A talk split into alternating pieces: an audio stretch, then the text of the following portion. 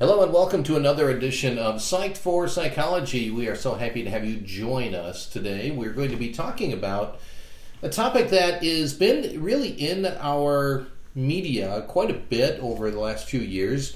Uh, we've heard about domestic violence. We it was brought up in the Johnny Depp case, a Yeah. lot uh, that happened there, and Yeah. many people uh, know of the Gabby Petito incident Yeah. that made national news. And so we're going to be talking about this. We do hear about it. It happens quite often. And domestic violence, really, what is it? How do we know what it is? Why don't women just kind of get out of these relationships? Kind of what to do. And we're talking about this because this is one of your specialty areas, right, Brett? Well, this is, I mean, I wouldn't say I, I specialize Sure. in it, but uh, myself and Dr. Karen Ryan, who Yeah. was on our program before when we were talking about radical acceptance, Mm-hmm. She and I did a training on domestic violence for our entire company. And uh, the founder of our company, Brian Nystrom, it, this was really important to him that we all get Yeah. trained in understanding this because domestic violence is really not a mental health disorder that we find in our diagnostic criteria in our diagnostic manual but it is something that we do see and we Yes. see the results of this and it's devastating I, i've had a number of women who've gone through this and seen just the devastation that it's really brought on them and so I say women because this, in general, is a gendered crime. And this is something that does happen to men, actually. Uh, one in nine men uh, experience domestic violence. And so I'll be referring to this primarily as a gendered issue because it does affect women, uh, one in 3 And so that's how I'll be referring to this in our podcast today. But for us as clinicians, we think we need to think about that because one in three people, like a third, like every third person that comes to our office who's a woman, has likely experienced this. Yeah. And as I said, even with men too. So we want to get into this and really, as Dr. Ryan and myself had done research on this, we also went through a training through something called the Duluth training model or the mm-hmm. Duluth model. Not to be confused with Duluth Trading Company. Company. Yes. Uh, this is the, the Duluth model, and it, it's right in our backyard here in Minnesota, Yeah. in Duluth, Minnesota.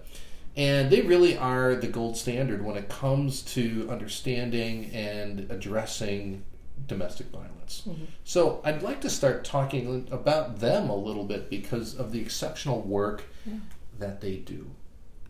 So the Duluth model really is it's an ever evolving way of thinking about how a community works together to end domestic violence. Now notice that the emphasis is upon a community. This is in their opinion not something that just a woman does to leave uh, an abusive situation. It's something that Right. involves everybody in the community. Right. It can't just be you, the individual, you're dealing with it, so you got to deal with it. Like, we're expanding that to this affects more people.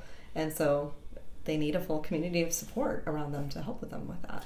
They really do, and so it's it's something that this is not just something clinicians need to be thinking about. People who have experienced this, they obviously are thinking about it. But all of us, when we think about the prevalence of this, we all are seeing this. We come in contact with it, and we all play a part. And that's what the Duluth model really tries to uh, emphasize: is that as we deal with this as a community, we can end domestic violence. This is something that does not have to continue mm-hmm. in our culture. So, one of the things they have done is they've taken the blame off of the victim and placed the accountability on the the offender, the mm-hmm. abuser, which is sounds very sort of commonsensical, but mm-hmm. historically, the emphasis was always on the woman. Yeah. You you just need to leave. Why not leave this guy? Right. So we'll talk about that in a little bit, but that's Yeah. one of the things that they were some of the, the forerunners in this way of thinking. And they've also prioritized the voices and the experiences of the women who experience battering in the creation of, of policies and procedures, and they developed something called the the equality wheel, and uh, we'll talk more about what that looks like.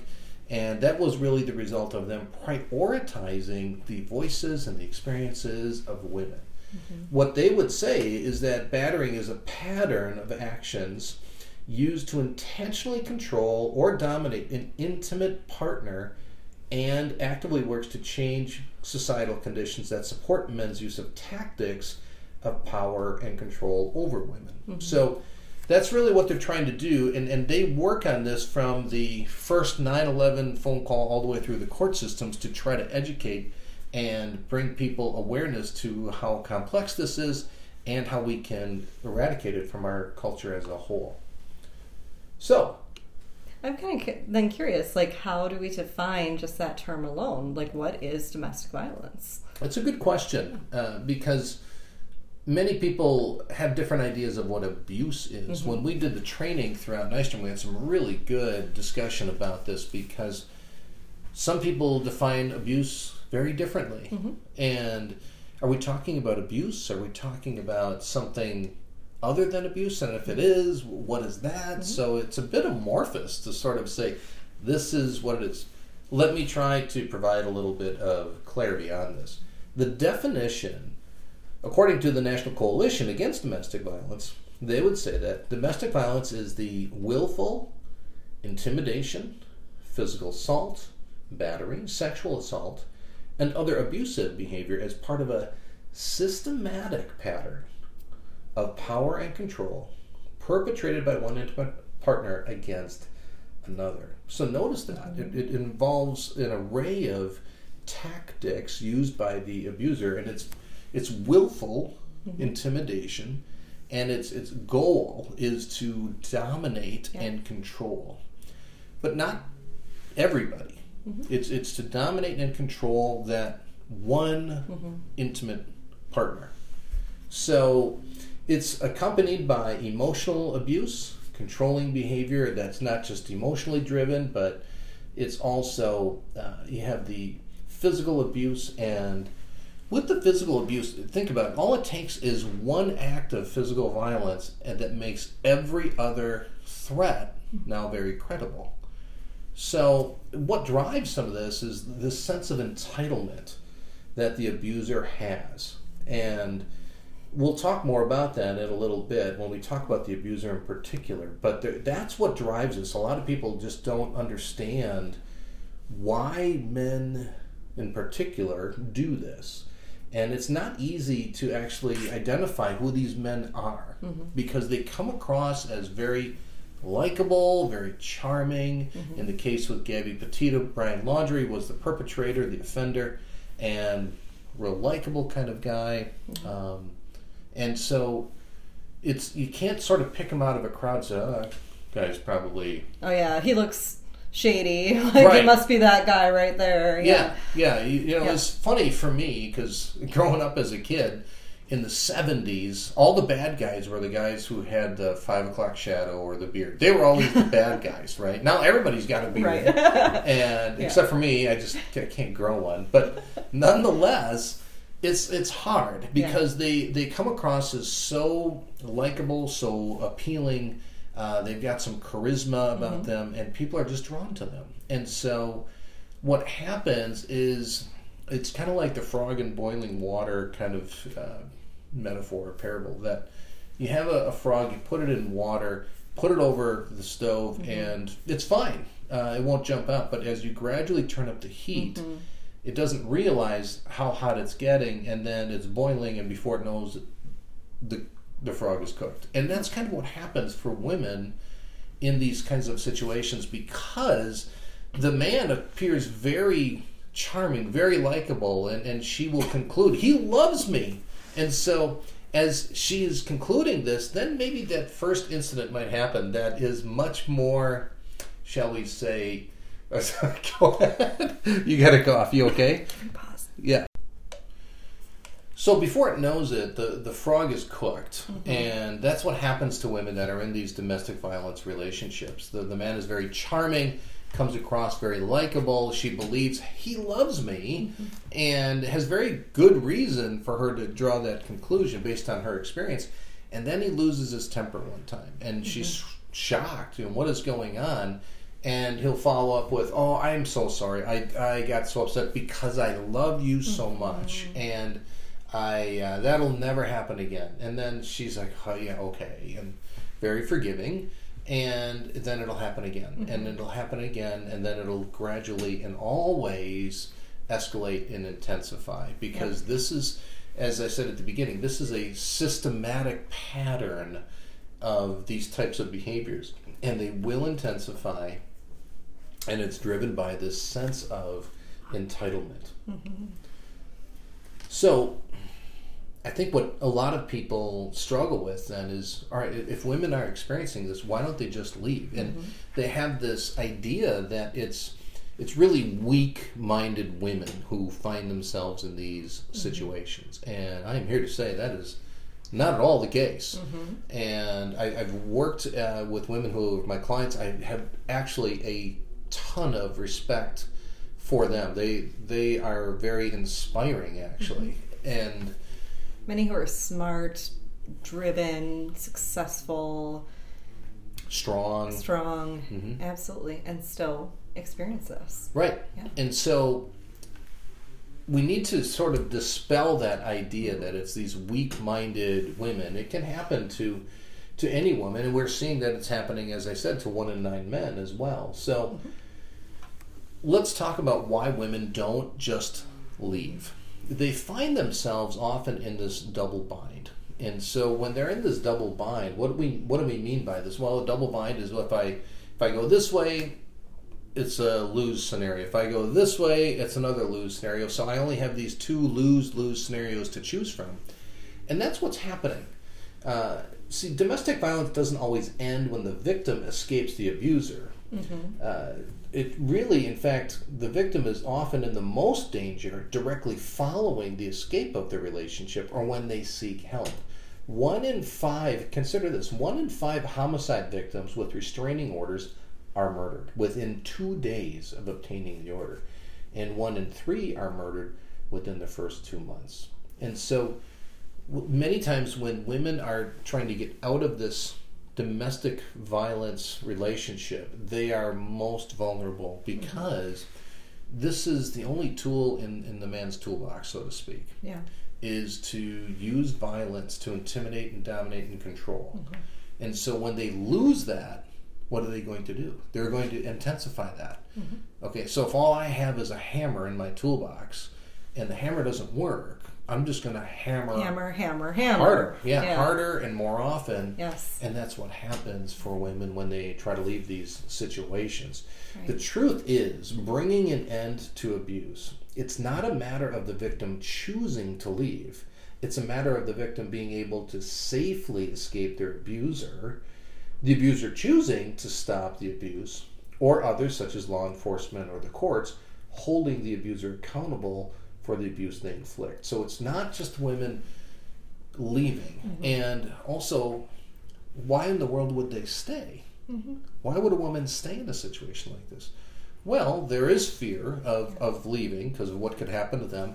They've also been intimidated where they've maybe been told by their abuser, if you leave, I will do harm to your family. Mm-hmm. And I've had clients who've experienced that too, where in fact there was intimidating behaviors with the person's family. Right. And so I, I can't leave. Mm-hmm.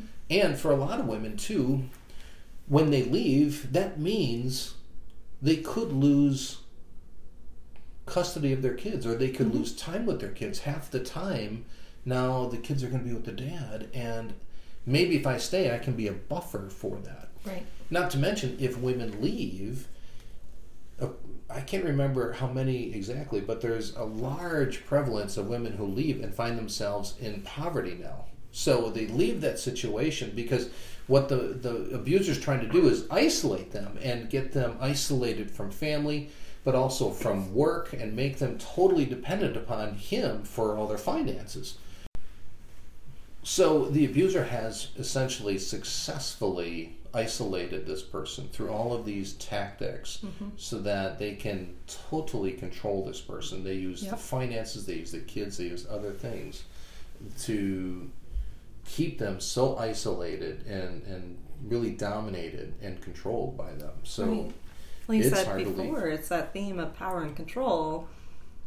It why would somebody just give that up if some if that person were to leave? Right. Mhm. Yeah, it, it's uh, it, it's and that's what where we need a lot more compassion, hmm uh, and it, it's staggering in my mind that there was blame put on the woman for staying. It is Right. truly a double bind. I can't stay. I can't go. wh- Which is the lesser of two evils here. Yep. And so, what we do a lot as therapists when we work with women in situations like this is come up with a safety plan Yeah. to help them when they can leave. And there's a lot that has to be thought of and planned out to make sure that the leaving is done very strategically Mhm. to ensure the greatest amount of safety. But then you got to think about kids. And so, there's a lot that goes into this. And it's not so simple as just saying, well, just leave him. Right. And so let's take a look at what happens um, with this ongoing pattern of intimidation and coercion and violence by these perpetrators. Uh, most of this happens, by the way, about 90 to 92% of all domestic violence cases occur just with that one person. Mhm. It, it, it's isolated to just that one person, it doesn't happen anywhere else. So, uh, again, he might seem very uh, charming, very likable on the outside, and everyone would look at the marriage and the relationship and say, "Oh, everything's great, hmm everything's wonderful. Look how happy they are." hmm And that's why we've told people here at Nystrom who are therapists, do not see if you suspect that there's some domestic Mhm. violence going on, do not do couples therapy because she she will come in and she will probably underreport and Mhm. he'll show that everything's fine and then the moment they get home he'll feel like he's losing that control and like we Yeah. said he'll intensify that sense of violence and with her and take it out on her when they leave. And so actually therapy can actually perpetuate this. So we encourage people contact duluth training model or duluth model to get some outside help for this. And in each community uh, there are different resources and, and things that people can go to to find help. But what are we talking about when we think about these tactics as i refer to them? We're talking about intimidation. We're talking about coercion and threats emotional abuse isolating a ton of blame. It is her fault for everything that goes wrong in the relationship. And then they, they use the children. Yeah. um, they use economic abuse to try to keep them dependent so that they can't leave. And then what happens is the one who's being abused, the woman might engage in different things that other people call resistive violence. And Gabby Petito did this. If we know anything about the story with Gabby Petito, some law enforcement people had pulled them over or noticed that they were fighting in a car and asked what's going on. She had slapped him, I think, or Right. hit him. And, something. hmm and then they said, All right, well, you guys just separate for the night. You go Mhm. stay at this room in the hotel, you go here, and okay, problem solved. hmm The difficulty was that what was happening wasn't just sort of this spat. This was resistive violence Mhm. on her part, okay? What she was doing is, is trying to slap him and, and fight with him a little bit because he was threatening to leave her in the desert. hmm And she felt highly vulnerable, so she was trying to resist this sense of emotional abuse by him, and the cops didn't understand that, that Yeah. this was part of a broader context of domestic violence. So she was using some physical violence to try to resist. Other times, people uh, will use negotiation. No, please don't do that. I'll do this or instead. Um, they appeal to family and friends. Any way to try to appease, uh, even anger, hostility, withdrawal. These are ways that they're trying to resist the violence that is just inevitable to them. So it's a way to try to control something where they feel completely out of control. So let's take a look at these men who batter. Mm-hmm. Okay, I'm focusing primarily on men. As we said, this is a, a gendered crime. And so the characteristics of men that batter are, are very interesting. The literature on domestic violence has done actually little to characterize the man who batters. One study found in a National Library of Medicine reported statistics on five major correlates of such men. So it would be violence between the batterer's parents, abuse of the batterer when he was a child, alcohol abuse, drug abuse, and employment status. According to the Minnesota Council uh, for Battered Women, men who batter women they come from all socioeconomic racial, ethnic, and religious backgrounds. The abuser may be young or old, blue collar, white collar, highly paid, or unemployed. He may be a drinker, may be a non drinker. He may use drugs, he may not use them at all. Batterers represent all different kinds of personalities, family backgrounds, professions, so there's no typical batterer. And one study found that over 90% of abusers, they don't even have criminal records. So it is so mm-hmm. hard to identify what is going on. And let's think about what drives them. Yeah. Why do they batter in the first place? To me, this would be unconscionable. But as I said at the beginning, they do this because of a sense of entitlement. Mm-hmm. And think about that. I am entitled to blame her for everything. I am entitled to batter her. Mm-hmm. I am entitled to manipulate and gaslight Control her. Gaslight, yep. It's my it's a right I have because she's wrong all the time anyway, and it's all her fault. Mm-hmm. So it's an extreme entitlement that drives this. Now, some people believe that men grew up in experiencing or witnessing abuse, and they might have even experienced abandonment as a child. Mm-hmm. So now think about that. As a child, if they've witnessed or experienced abuse or abandonment, and that sense of powerlessness mm-hmm. you have as a child, and then you become an adult, mm-hmm. and I'm not powerless anymore. In fact, I have physically maybe more power than my partner, mm-hmm. and so I'm never going to let anybody do that to me before. So that sense of powerlessness as a child manifests itself in rage as an adult there was no rage as a child because if I express that as a kiddo, what's going to happen to me, or what more could happen to mom if I express this as a child? Yeah. So that's important to understand. Mm-hmm. Uh, all behavior is caused; it doesn't just happen in a vacuum, and that's what's happening with these men who who batter uh, typically. And there might be other reasons. Sometimes what happens is they'll just say, "Well." We just had a little too much to drink and things got a little out of mm-hmm. control and so they try to triangulate something else in there and if they can't just blame her they're going to blame it on something else. It was just you know we just had a little spat or we had too much to drink. Mm-hmm. these are things we need to be careful of. We pause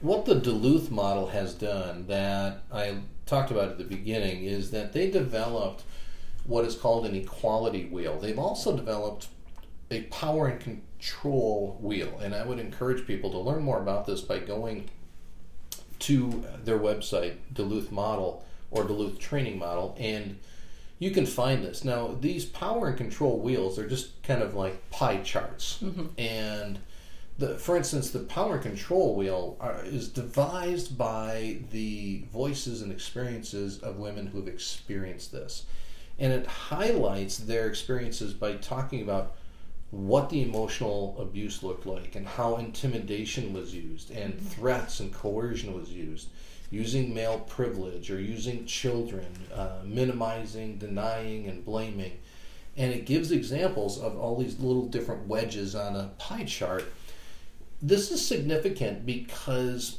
it, it provides kind of a new lexicon, if you will, for the women who have been battered to show them, like, yeah, this is what happened to me. Mm-hmm.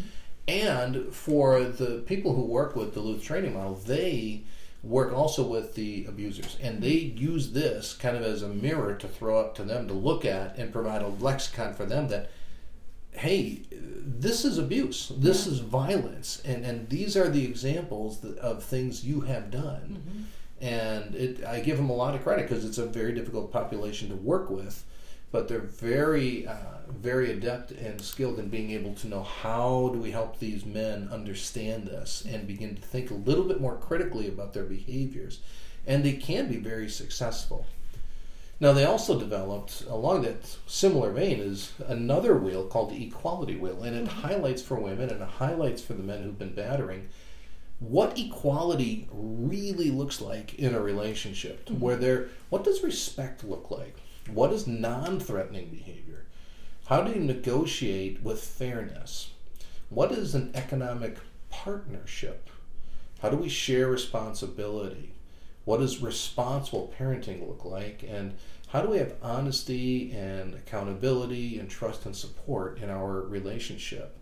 Uh, it's a great thing for anybody to really look mm-hmm. at in a relationship where you want to have equality. And so again, the, this helps the the women who've been in this relationship and they sort of forget like this is what equality is. This is what I really want, and it, this is like a new language mm-hmm. for the men to show them that this is what equality looks like and to move past this sense of entitlement that yeah. they have. So this is kind of a nutshell. We had to do a, uh, when our training it was probably about an hour and a half, so mm-hmm. can't really get into all of it today. But really wanted to highlight that this is happening. It's very very prevalent. It's not the woman's fault. Mm-hmm and the men need to take responsibility for their behaviors, the sense of entitlement that mm-hmm. drives this, and knowing that our audience could be from lots of different states, it's hard to give specific resources for them. I would, uh, or I think therapists can help a woman who's looking to get out if they have the resources of knowing how to develop a safety plan for them.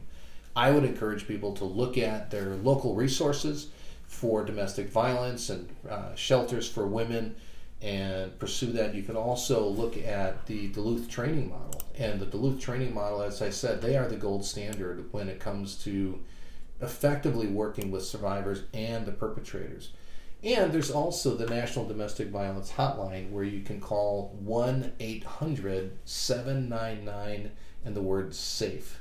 That's 1 800 799 the word safe, or that's also 7233. You can also text, quote, start to 88788. That's text the word start to 88788. Well, my heart goes out to a lot of people who are experiencing this. If you're a woman that is going through this, my heart not only goes out to, but after working with women who've gone through this, I have so much inspiration and respect for you and urge you reach out to the Duluth training model and find the help and support that you desperately need, deserve as well. Yeah, and all for all those therapists listening. Um, we really want to encourage more and more people to learn about this issue, learn about those resources for help, um, and helping to kind of learn and recognize and be able to help clients if they present with you and really are seeking help. Thank you so much for joining us today. We appreciate you and we hope you have a wonderful rest of the day.